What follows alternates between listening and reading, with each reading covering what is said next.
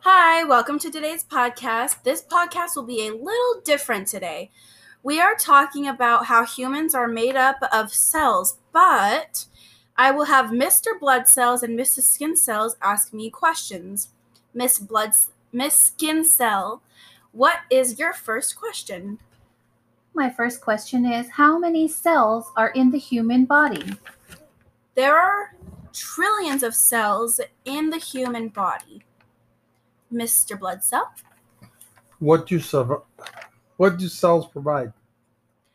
cells provide a structure for the human body.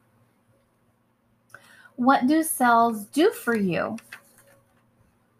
Cells take in nutrients from the food you eat and convert in and convert the nutrients into energy. Mr. Blood Cell, The Cytoplasm. is made up of what? the cytoplasm is made up of a fluid called cytosol. And I hope this helped you uh, learn about how uh, cells make up the human body. Have a good day.